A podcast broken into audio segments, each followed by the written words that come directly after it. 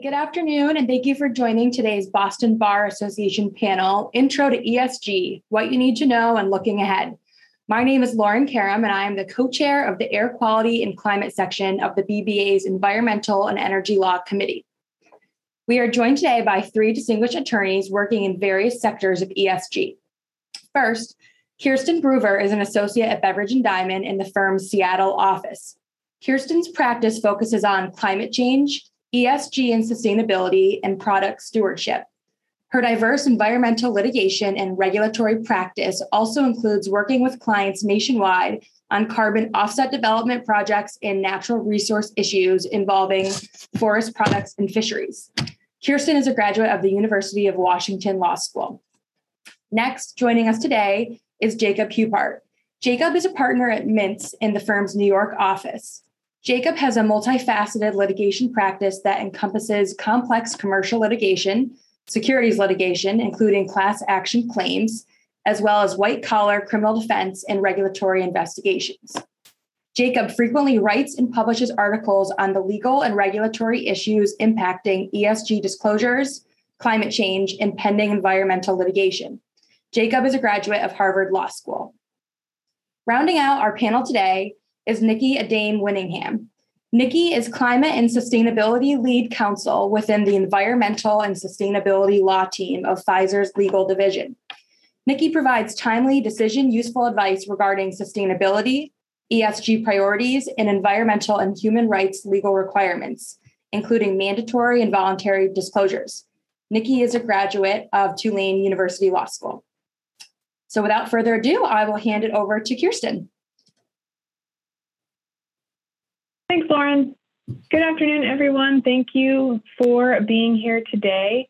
My portion of today's panel is going to focus on just giving a high level of what ESG is and diving into a bit of what each of those ESG factors means. And so, with that, let's get started. At a very high level, um, ESG stands for environmental social governance. Uh, each of these factors have their own meaning as well. The environmental factor tends to focus on how companies measure climate and sustainability efforts. This includes things like reducing carbon emissions or assessing resource use or energy use. The social factor focuses on how companies interact with their employees and the communities within which they operate. And then the governance factor focuses on a company's decision making processes with regards to the distribution of rights and responsibilities among different corporate participants, such as board of directors, managers, shareholders, and stakeholders. That's a very high level, and we'll next we'll now dive into each of these factors in a bit more detail. The environmental factor of ESG, as I mentioned, focuses on topics such as corporate climate policies, carbon emissions, land use concerns, and sustainability goals and efforts more broadly. We've seen a number of actions under the environmental factor taken by both companies and federal gov- and state governments and throughout the last couple of years. I think traditionally a lot of this focus has been on mandatory climate disclosures, and at the federal level, we have a couple of examples. One is the SEC's proposed climate disclosure rule, which I won't go into too much detail because I know our next panelist will be covering that. Another example is the federal acquisitions regulation amendments that the Department of Defense, NASA, and the General Services Administration proposed earlier this year, which would require certain federal contractors to disclose their greenhouse gas emissions and climate related financial risks, as well as set science based targets to reduce their greenhouse gas emissions and have those science based targets verified. Unlike the SEC's proposed climate disclosure rules, these are not limited to public companies and instead would cover anyone considered to be a significant or a major contractor as defined in the proposals. In addition to these federal proposals, we've seen a couple of states introduce similar legislation that would mandate climate disclosures or climate related disclosures. In California, there are two different ESG related bills. The first is the California Climate Corporate Data Accountability Act. That's a mouthful, which would require reporting entities to annually disclose scopes one, two, and three emissions. Under the bill, reporting entities would refer, refers to corporations that are formed under California law or any other U.S. law with total annual revenues in excess of $1 billion that do business in California. Another bill, the Greenhouse Gases Climate Related Financial Risk, also a mouthful, would require covered entities to annually prepare and publish a climate related financial risk report in accordance with the Task Force on Climate Related Financial Disclosures recommendations. New York is all, another state that has proposed similar legislation. They proposed a bill that is very similar to California's Climate Corporate Data Accountability Act, and it would apply to businesses based in the US with annual revenues over $1 billion and would require these companies to annually report greenhouse gas emissions from their businesses. These emissions would include direct emissions, electricity use, and indirect emissions from the supply chain and other sources. And these reporting metrics would need to align with the greenhouse gas protocol standards. While mandatory disclosures have arguably been the focus, we've also seen an increase in ESG related efforts in other areas. For example, we've seen a rise in corporate climate and sustainability goals across the industry. With that rise, though, we've also seen an increase in green marketing focused litigation. The litigation has covered an entire gamut, and there have been a number of suits filed across, I guess, across the industry uh, for a variety of reasons. One example is a group of NGOs that filed suit against a natural gas company, alleging that it violated the District of Columbia Consumer Protection Act by misleading consumers about the environmental toll of natural gas. Specifically, the NGOs argued that the company's claims that the natural gas provides, quote, clean, efficient, and reliable energy is misleading because methane, according to the NGO, is not a clean energy source. That case is still pending, and as I said, it's just one of many, but that kind of gives you the flavor of some of the things that civil society is targeting when they look at these corporate sustainability goals and efforts. And then finally, we're starting to see a potential broadening of the environmental issues that are of interest within this arena. For example, we've seen a recent in a recent study that approximately 48% of investors reported that biodiversity was a significant factor in their investment policies compared to only 21% two years ago. Additionally, 68% of investors said that biodiversity is expected to be central or significant in the next two years. We've also seen the Task Force on Nature related financial disclosures come into existence and it's developing a framework similar to that climate related financial disclosures framework that is intended to provide companies and financial institutions with guidelines on how to integrate nature into their decision making. That is kind of a, I guess, a bombshell for you all in terms of, or not a bombshell, a, a high level overview uh, information download on the environmental factor. And with that, we will move to the social factor. As I mentioned at the beginning, the social factor tends to focus on tracking corporate performance in issues of pay equity, health and safety, diversity, equity and inclusion, and human rights and responsible sourcing. There are a number of different subcategories within this factor. One example is environmental justice. We've seen companies make efforts to draft and implement environmental justice policies that can be considered and consulted when conducting company operations. We've also seen the EPA recently announce a $100 million fund for environmental justice grants, which are intended to help overburdened and underserved communities by funding projects that address local environmental and public health issues within those communities. Another sub area that we've seen within that within this social arena is human rights and responsible sourcing. Companies often exercise due diligence, conduct third party audits, and work directly with suppliers to ensure that their operations and supply chains are not contributing to human rights violations or abuses. We've also seen efforts at the company level to diversify the workforce, which can often focus on greater gender and racial diversity. These efforts also include making a more hospitable environment within the workplace that fosters inclusion among employees. Finally, within this factor, we've seen efforts to improve working conditions for employees as well as pay and benefits. Failure to embrace some of these efforts to improve worker conditions can have certain reputational impacts that we've seen. For example, a group of shareholders wrote Starbucks last year urging the company to stop opposing the Starbucks Workers United momentum, arguing that its risk doing so risks the company's reputation. And the shareholders noted that Starbucks' continued anti-union efforts also risks alienating its consumer base. So much like the environmental factor, we've seen kind of a lot of action within this social factor. And those are just a couple of examples of what we see the social factor including and how companies and entities are acting within this factor.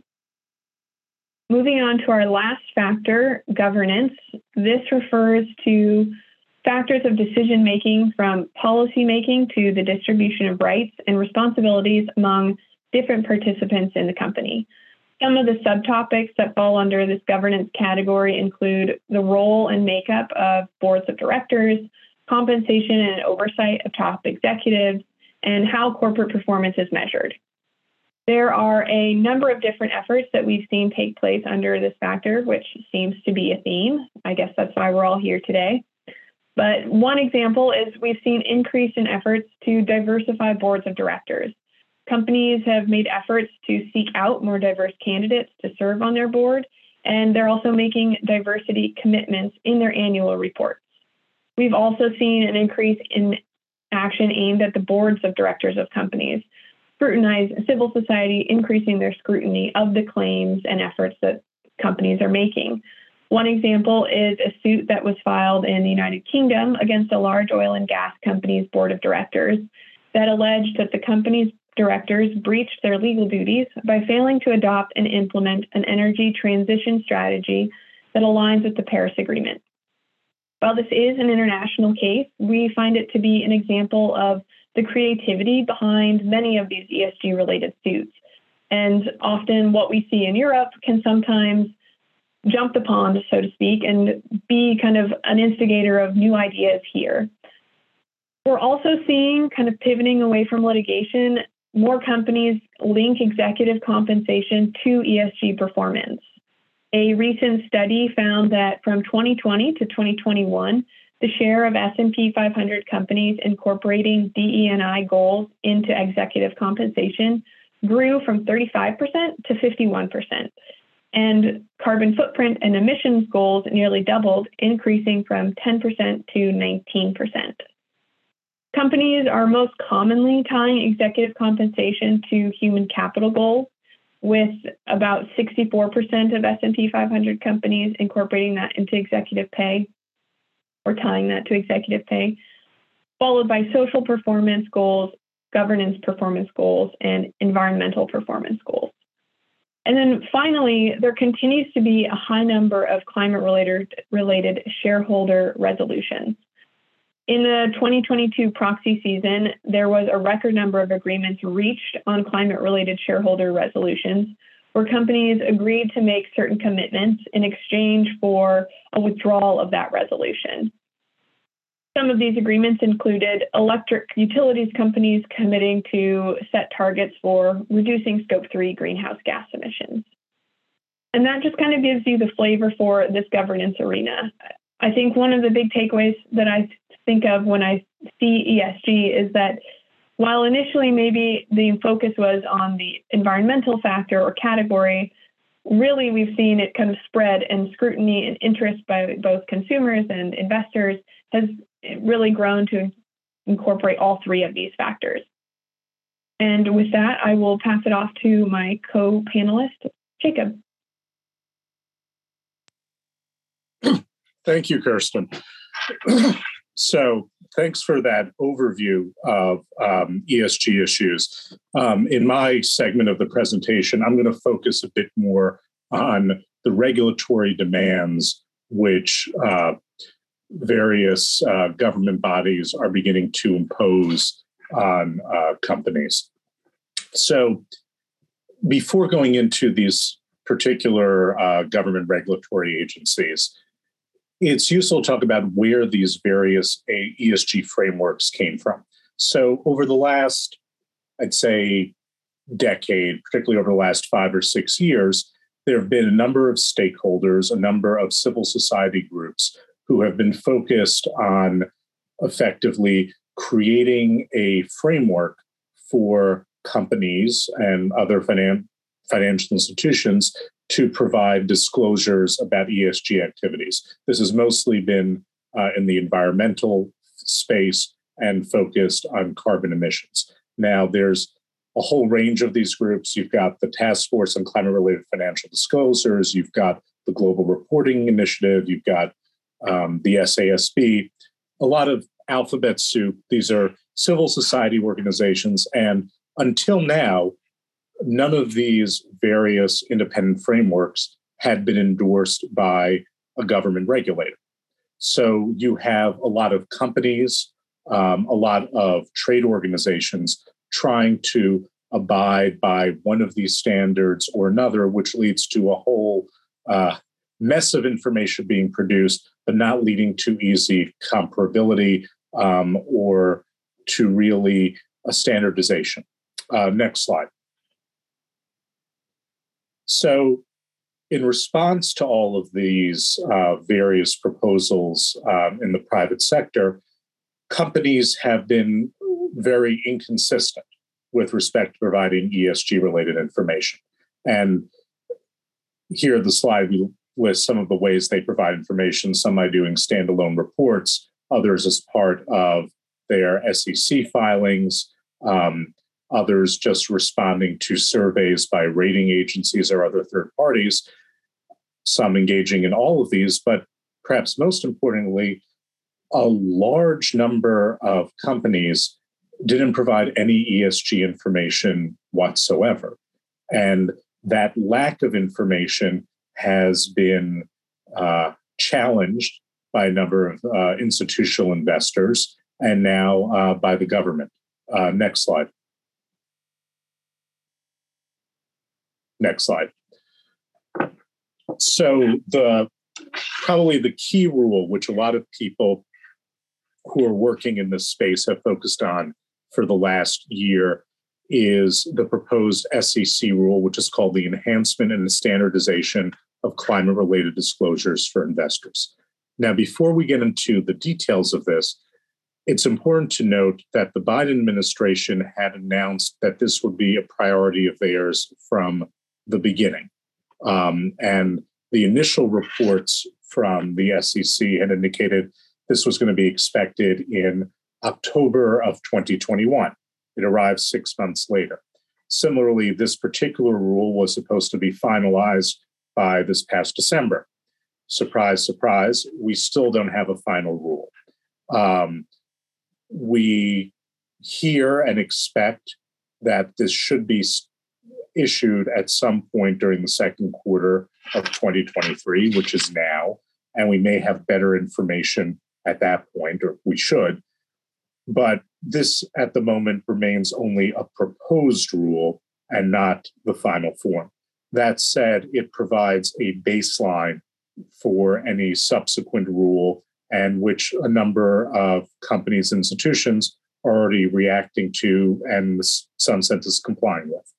So, what is this proposal? Last March, the SEC basically said that all companies which are filing their 10Ks, their 10Qs, um, basically the standard filings under the 33 Act and 34 Act, that they now need to include specific disclosures about climate risk in those filings. So, what are these sorts of risks? Material climate risks. So, the risks that a business may have as they respond to the climate transition, um, how a company manages and governs those risks. So, what are the systems in place at a company for measuring, for auditing their climate related activities. And they also want direct information about the greenhouse gas emissions of any particular company. Uh, next slide. So, what are the key takeaways here? First, this is going to apply to every issuer of securities in the United States. It's basically all public companies. There's no exception. There are other SEC rules which might provide exceptions for smaller reporting companies or for uh, foreign registrants. That's not the case here. This rule is sweeping as broadly as possible. they also want a separate section, which is going to be focused directly um, on climate risks. These are going to be audited financial statements and filed rather than furnished. Basically, this means that the information that is provided in these filings to the SEC has to be of a higher level of quality and subject to further assurance. There also is a relatively long phase in period. So, for example, scope three greenhouse gas emissions would be subject to a safe harbor as long as these are uh, produced in good faith. So, actually, let me step back for a moment briefly for this audience. Scope one, scope two, and scope three GHG um, emissions are usually how uh, companies and the government classifies it. Scope one is effectively the direct emissions by a particular company organization. Let's say you own a power plant or a fleet of trucks. That's going to be the emissions produced by that power plant or that fleet of trucks during the course of a normal operations. Scope two is going to be the greenhouse gas emissions relating to your use of electricity. So if you use electricity from hydroelectric, or nuclear, actually, which has zero greenhouse gas emissions, that consumption of electricity will be better than if you get your electricity from a coal power plant. And scope three is effectively all your indirect greenhouse gas emissions up and down the line. So, taking the example of a fleet of trucks, you would also be responsible under scope three for the greenhouse gas emissions of the mines that produce the metal and for let's say you're transporting cars on these trucks for potentially the use of the cars that are transported on the trucks and the greenhouse gas emissions when these trucks are recycled uh, in the smelters. There's often a lot of resistance to scope three because it's seen as um, not having a clear limiting factor. Um, so it's a harder one to measure. In any event, partially because of that reason, there would be a safe harbor for the scope 3 GHG emissions, uh, recognizing the difficulties in measuring that. There's also an extremely heavy focus on governance issues and how a company's board and management are addressing climate related risks. Effectively, the SEC is wanting to know how frequently um, a company's board is discussing these issues. If there is an individual responsible, if there are individuals who have training or background in climate related risks, if there's a member of management who has that same sort of training. This is um, unusually intrusive in terms of the information that the SEC uh, seeks. Um, next slide. So, speaking about some more content for this rule, it's not strictly focused on just GHG emissions or how a company is managing climate risks. They also want to know specifically what climate risks management has identified and how this will impact their uh, their business, their strategy, and their outlook. For example, there are a number of companies who engage in scenario analysis. What happens if temperatures rise by two degrees? by three degrees, by four degrees. The SEC now wants companies to provide the results of some of these scenario analyses. Um, similarly, they are interested in what the internal metrics that a company may use. So, one of the things that um, the SEC in is not only what is your total GHG emissions, but what is the intensity? For example, if you're producing a particular widget, how many emissions are linked to that particular widget? This would allow investors to be able to say, oh, this company produces 50 widgets at uh, with this amount of greenhouse gas emission. The same company produces the same number with half that amount of greenhouse gas emissions. They must use a better, more green friendly process. And the idea being is that dollars and capital will be steered to companies who are more compliant with uh, green goals. And a lot of the information that the SEC is looking for, and I can go on for the entirety of the hour to describe their 500 page proposal, which is why I'm trying to summarize things here a little, is to provide the information to investors to allow them to make a reasoned decision about what kind of company they want to make use of their capital. And that's the origin of a lot of these particular demands. Next slide. So, perhaps unsurprisingly, this proposal has been subject to the most number of comments uh, by the public in over a decade. There's almost 16,000 comments. Many of these are form letters. The overwhelming majority are in favor. There's also nearly 2,500 individual letters, about evenly split between those in favor and those opposed. If you're wondering about the 4%, which expressed no position, those are often those saying, oh, this was, you should adjust your proposal in this respect, in this respect, in that respect. And we offer no opinion on the overall merits of the proposal. So, who are the supporters and those opposed? Well, frankly, it's those that you would expect. Most of the supporters tend to be uh, Democratic politicians, some civil society organizations, professional service organizations, academics, and some individual corporations. Uh, those opposed tend to be uh, Republicans, other corporations, trade industry groups, and some NGOs. The major objection to these rules are that they are beyond the scope of the SEC's authority. They're ultra vires. And that is being telegraphed as one of the likely lines of attack on the rule. Uh, next slide.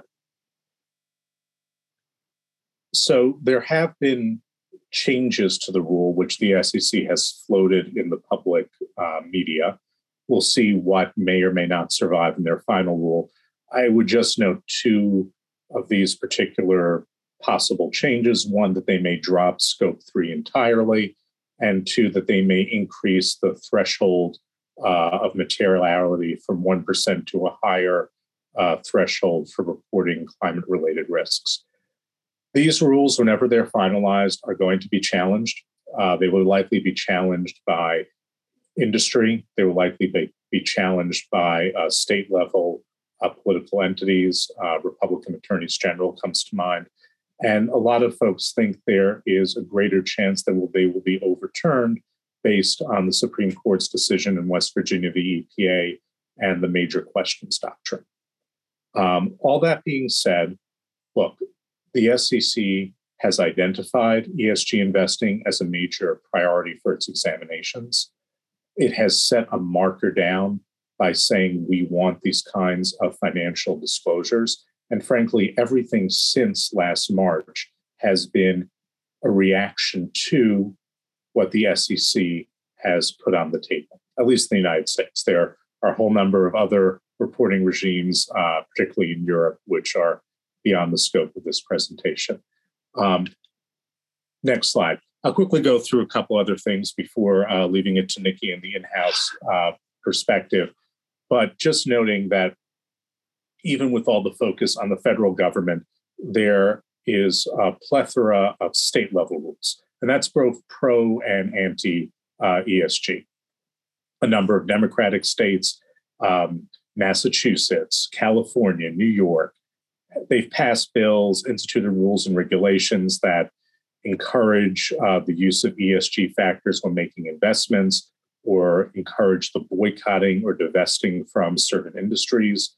Uh, 23 other states, mainly conservative ones, uh, Texas, Oklahoma, West Virginia, Florida, they've passed bills, enacted rules and regulations that are intended to prohibit state investment vehicles such as pension funds from contracting with ESG investors or from any consideration of ESG factors. And these competing rules have put corporations in a bit of a, a hard place, uh, being trapped between uh, Scylla and Charybdis, because you can't, it's very difficult to finesse these competing rules if you're going to operate in both, let's say, Texas and California. And there have been consequences. There have been firms which have been blacklisted by state uh, governments, and that's cost them a good amount of business. Uh, next slide. So, just briefly talking about the anti ESG rules, there are certain states that have already removed funds from prominent asset managers, uh, Florida and Texas in particular. There are exceptions, which has allowed some of these uh, investment managers to skirt these requirements or otherwise navigate around them, particularly if they consider ESG to be pecuniary. Uh, Florida, in particular, has a number of loopholes. And just when you look at the different jurisdictions in which a company operates, it's important to understand what are the local rules. There are even particular rules that are adopted by municipalities or localities. And this is a prominent focus by government regulators on both the federal, state, and local levels. And folks need to be aware of that as uh, they conduct operations. Um, nothing further. I will uh, thank you all for listening, and I'll turn this over to uh, Nikki for the in house perspective. Thanks, Jacob. Um, so while we get the, the next set of slides up, um, I'm actually going to hang out on the first slide for a little while, so you take your time. Um, but hi, I'm Nikki Adame Winningham. I'm Climate Sustainability Lead Counsel at Pfizer. I uh, still consider myself to be an environmental health and safety attorney. And so my practice generally focuses mostly on the E issues like climate action and some of the S issues like modern slavery and human rights. Um, and I figured what we could do today is sort of spend some time talking about the dichotomy that uh, Kirsten brought up in her presentation, right? The mandatory versus the voluntary disclosures. We can talk about some of the strategies and considerations we've had to work through as we um, start to prepare for compliance with these mandatory paradigms and then uh, look at some examples of, of both. Um, so you can go to the next slide. On the mandatory side, picking up where Jacob just left off, there's actually a lot more that we're focused on besides the SEC. SEC is huge. We are definitely waiting, although not holding our breath. Um, but we're also watching what's coming out of Europe. Europe has Oh, well, over the next three years, we actually expect approximately 10 new ESG disclosure regulations to become effective, mostly in the US and Europe. Um, and as I learned recently, Norway is not part of Europe. So, or it's not part of the EU. So I'm using Europe in the like broad sense, right? Not just the EU. Um, and with each new rule, we expect to see requirements focusing on, at a minimum, climate change and modern slavery. But uh, we know at least one of those rules, the EU's Corporate Sustainability Reporting Directive and its sister uh, directive, the Corporate Sustainability Due Diligence Directive, or the CSRD and the CS3D, are expected to focus on many more topics covering the full range of ESG issues. So let's think about some of the key considerations and strategies. One critical difference that I've noticed, at least, between these new ESG rules and the more traditional environmental rules um, is the applicability assessment is much more complicated. So at least um, in my practice so far, I could sometimes work it out by myself whether or not a rule applied, or maybe I have to like tap a, a, subject matter expert to help understand a particular emission limit or a technology requirement. But given the breadth of these regulations, the new regulations, the applicability determinations are requiring a huge cross functional team to work through all of the considerations. So, for example, with the EU CSRD, they use a tiered approach to the reporting deadlines, with certain European entities potentially reporting earlier than non EU entities. It's based not only on where the company is incorporated, but also the number of employees it may have, the uh, amount of revenue or turnover that it may have. And then you have to sort of parse through well, is the entity a jurisdictional entity? And so it actually crosses, you know, it might cross more than one jurisdiction. So now what what member state is it going to apply to and which set of employees does it will count uh, likewise with the revenues too how do you sort of parse that out so it's it's uh, required a I've met so many people in my company that I did not know even existed, thanks to the CSRD and CS3D. Um, but even that, once you figure out applicability, you still have to figure out what's actually required. We know disclosure is going to be an element. That's the end game, right? As a report that we can publish wherever it's required to be published. But there's a lot more being required too. It's due diligence, it's corrective or responsive actions and in some cases it's even preventative actions right like not waiting for a problem to arise but identifying it in your due diligence and preventing it from even occurring and then once we work through all of that we'll have to think about sort of the best way to report on whatever required to report on. And this sounds simple but it isn't right? Because as a global company we have multiple entities and and we're not the only ones right? I think we're, we're seeing this across the board whether it's european and focused entities or global entities that are headquartered in other countries outside of Europe is, is, sort of which entity makes sense for the reporting? When does it make sense? Which operations will it cover? Does it make sense for climate change? Does it also make sense for the financial metrics? And so things that we didn't used to think about as being sort of handled the same are now having to be thought of in ways that that might require more some sort of you know sticking some square pegs in round holes um, and comparing apples and oranges in the same place and then sort of the, the foundational background consideration for all ESG disclosures, whether voluntary or mandatory, is a careful assessment of the potential risks of disclosure and non-disclosure, right? So what data do we have to substantiate our statements? What controls do we have in place to help ensure that the data is accurate and complete? Are we consistent across various disclosures that the company might make. Um, and you'll see some examples in a second. And then also considering that risk here doesn't just mean legal risk, right? Like compliance with the regulation, but also reputational risk, potential financial impacts, or other potential impacts that you might have to consider just in terms of making environmental commitments or setting those goals and targets. Um, so if we go to the next slide, you can see an example of one of our current mandatory reporting requirements. Since approximately 2010, Pfizer's been reporting on our work to manage human rights in the supply chain pursuant to the California and the UK Modern Slavery Acts. Until now, the rules have generally required due diligence and disclosure of those diligence efforts with a relatively narrow focus on human rights in the supply chain and, and maybe some touches on what's happening in our operations as well. The new rules will likely re- expand that scope of human rights to include not just what we think of as sort of traditional workplace human rights, but also other all the other human rights that that, that might exist. And uh, this can include among others the right to a healthy environment which then triggers environmental impact issues for the communities where we operate and potentially where our suppliers are operating. So um, one of the ways we've begun addressing this in the background is our human rights policy statement. We actually we've had it for a while. It's uh, requiring more updates as these arenas sort of evolve and evolve so quickly. Um, so, our current human rights policy statement acknowledges this broader scope of human rights for our supply chain and for our operations. And it does sort of two things. One, we are committed to this policy, but it also means that for our supply chain, we expect our suppliers to operate their businesses in a responsible and ethical manner, respecting human rights and, and considering the same human rights that we are considering, if not more.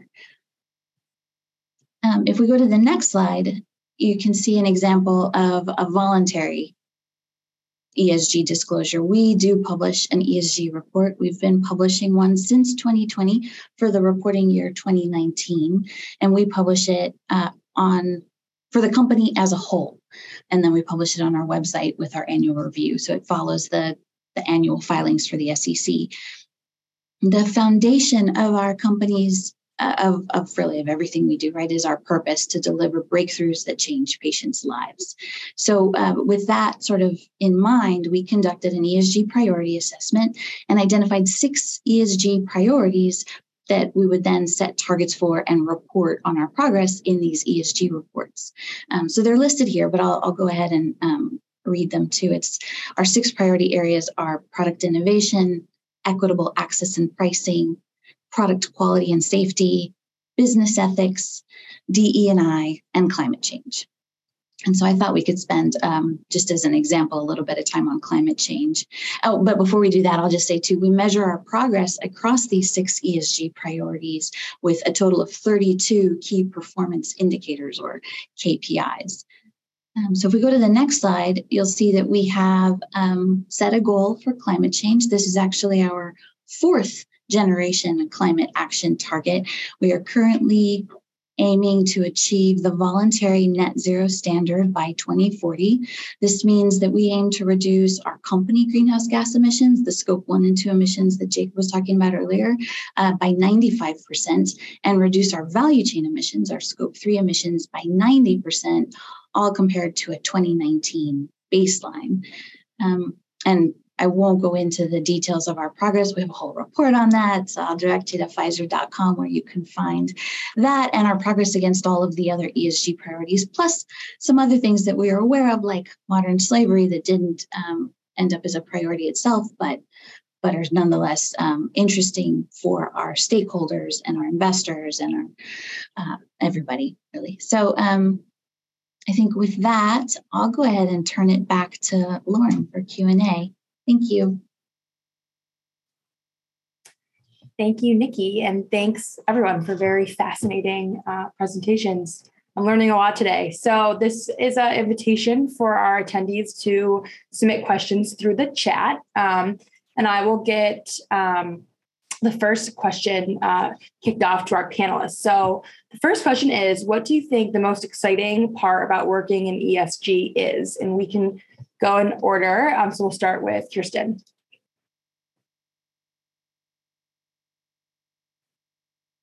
That's a good question. I really appreciate being able to work in an area that is just constantly moving. I think there's just so much going on, and there's so many new proposals out there, as Nikki mentioned, that at times it can be overwhelming to keep them all in track and in order, but it also presents a really wonderful opportunity to learn what everyone is doing and how they compare, and then provide insight to others about how these compare and line up. So, and it's all within climate, environmental, social issues, which I'm personally excited about. So.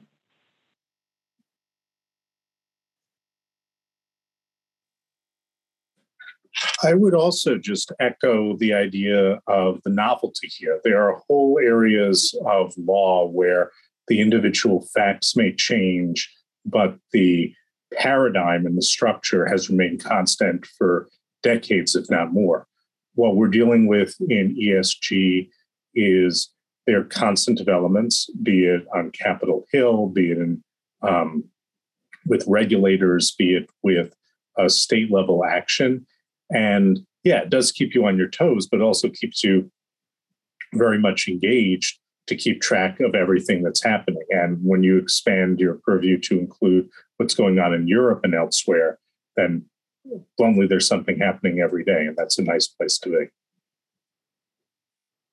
I think we have funny definitions of nice, right? Um, but I, I, agree. I mean, I think um, I was thinking back to law school, and you know, it's more years ago than I even am prepared to admit. But um, even then, right? Like environmental law was settled, right? We knew a lot about it. There's still new litigation, and you know, CERCLA and RCRA will forever give us new things to think about. But you have some really good foundations. We're gonna, and I was always a little bit jealous, right? So this is it. This is we're we're help writing new laws, right? We're between our advocacy efforts, our comment letters, the new rules that are coming, and the way that they'll evolve. Like we're creating new law, and that's that's sort of exciting too slash daunting. That's definitely very cutting edge. So thank you for those answers. Um, the next question is to Jacob and Kirsten. So this question is what are clients doing in order to be more proactive on the ESG front?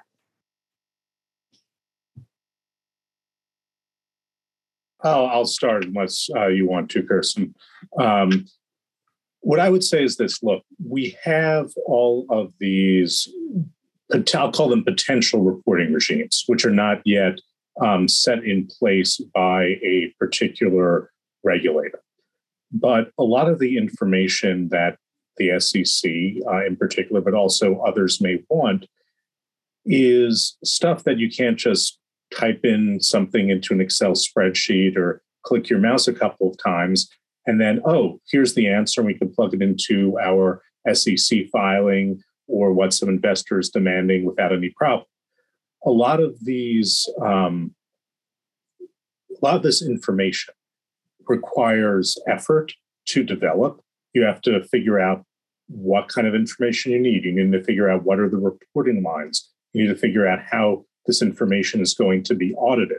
To provide the sort of high quality data that a company will need in order to comply with the SEC rules or with another set of rules. Because most companies think that, oh, even if the SEC rules are watered down or end up not being fully um, enforced for a couple of years, it's still a marker. It's going to be what some investors are demanding. And there probably will be something similar to these eventually. So, what I've been seeing, particularly, I'd say the last six to nine months is companies reaching out both to law firms, to consultants, to the accounting firms, and basically saying, what do we need to do today to put ourselves in the best position for when we need to comply with some of these rules that are perhaps now more um, hortatory or anticipatory rather than actual. And there's a lot of just laying the groundwork. And all of that takes time. There are companies would say, we even need an ESG, just a general ESG policy, which had not yet been um, a priority. And I'd say what I'm seeing, at least in my practice, is a lot of folks saying, okay, let's lay the groundwork. We're not going to necessarily publish anything now, but let's get ourselves in a position where we would be able to provide high quality information. Yeah, I would I would echo what Jacob said. I would also say that we're seeing a lot of companies make sure that be cognizant of the goals that they're making and being and that means being aware of both the proposed and anticipatory rules but also being aware of what the companies have already done in the past with regards to climate or ESG and so really taking stock of where they are and kind of pivoting to a forward looking stance that both aligns with what they think will come with these rules and also kind of what aligns with the the company's specific mission. And it's neat to see how these companies are they're in a tight spot like they want to make these efforts and goals but then you have heightened scrutiny on the other side saying, well, you better make it perfect because there's a risk of litigation or a risk of a complaint. And so help we've seen increased com- a number of companies just try to navigate that kind of tension in a way that is balanced and that I think in mind kind of leads to a more proactive ESG approach. Thank you. Um, and the next question, in a similar vein, is for Nikki, and it is um, what are the next big ESG priorities for Pfizer? Um, or also anything you want to do, uh, say, in response to Jacob and, and Kirsten? No i mean i think it's it's all yeah it's all true right? And we're doing all of those things and and figuring out sort of that compliance readiness component. Because even with some of the longer lead times like we know it's going to take us a while to like get there. And then uh, i will say too the other half of it is it's evolving so quickly we're really having to work on how to monitor for these new requirements, right? Like it's pretty easy to catch the things coming out of the EU, the US, Canada, some of the bigger markets, right? But some of the smaller markets where we're still active, but we just don't have as many eyes and ears on the ground, right? Like how do we catch those too? How do we make sure we're um, seeing them all and preparing for all of the new rules that might apply to us? Um, in terms of ESG priorities more generally, it's one of the questions we're asking ourselves now, right? We're going to probably need to do redo our ESG priority assessment to reconsider sort of what's come online in the last three or four years. Where are we heading? What are the trends saying? And then uh, something we didn't really talk about today, but I know you guys are aware of it too, is that the concept of double materiality coming out of some of the new proposals, right? So materiality is usually what is the impact on the company, the financial impact of whatever issue you're looking at. And double materiality spins that back around and says, what is the impact of our work in that space on the world, right? In the community where we're operating, in the particular society. It, you know, it depends on the issue. And so I think that adds a new layer to our priority assessment that we're going to have to, to sort of figure out. It's um I hear this phrase more and more, but I feel like it's really true. Like we're sort of flying the airplane and building it at the same time. Yes, it certainly sounds that way. Um, so we've covered all the questions. I'll give uh, one more opportunity for any closing thoughts. I mean, I think the big takeaway here today is that this is a very fast evolving area of the law. Um, and you know, it seems like we should have the three of you back next year, and we'll have so many updates in SEC rules. And really, um, I think today's been a, a great, um, great overview of, of ESG. And I think our audience has really enjoyed it. So, any clo- closing thoughts before we end today's panel? So, I might offer that um, it was actually something Jacob said about the ESG policy, right? And we've we've had the same discussion in internally, and, and where we're, where at least I am landing, right? I won't promise that the we've made a company decision on this, right? Um, ESG can touch everything right? It started out, I think, as some sort of discrete areas in the E and the S and the G. But really, if you think about it, it can touch just every aspect of the business, whatever the business is. And it will vary by each business, but it could be anything. Certainly makes your job interesting. yes. So all right, great. Well, thank you so much um, to our three panelists and thank you to our audience. Um, this was recorded. So, um, yeah, thanks so much.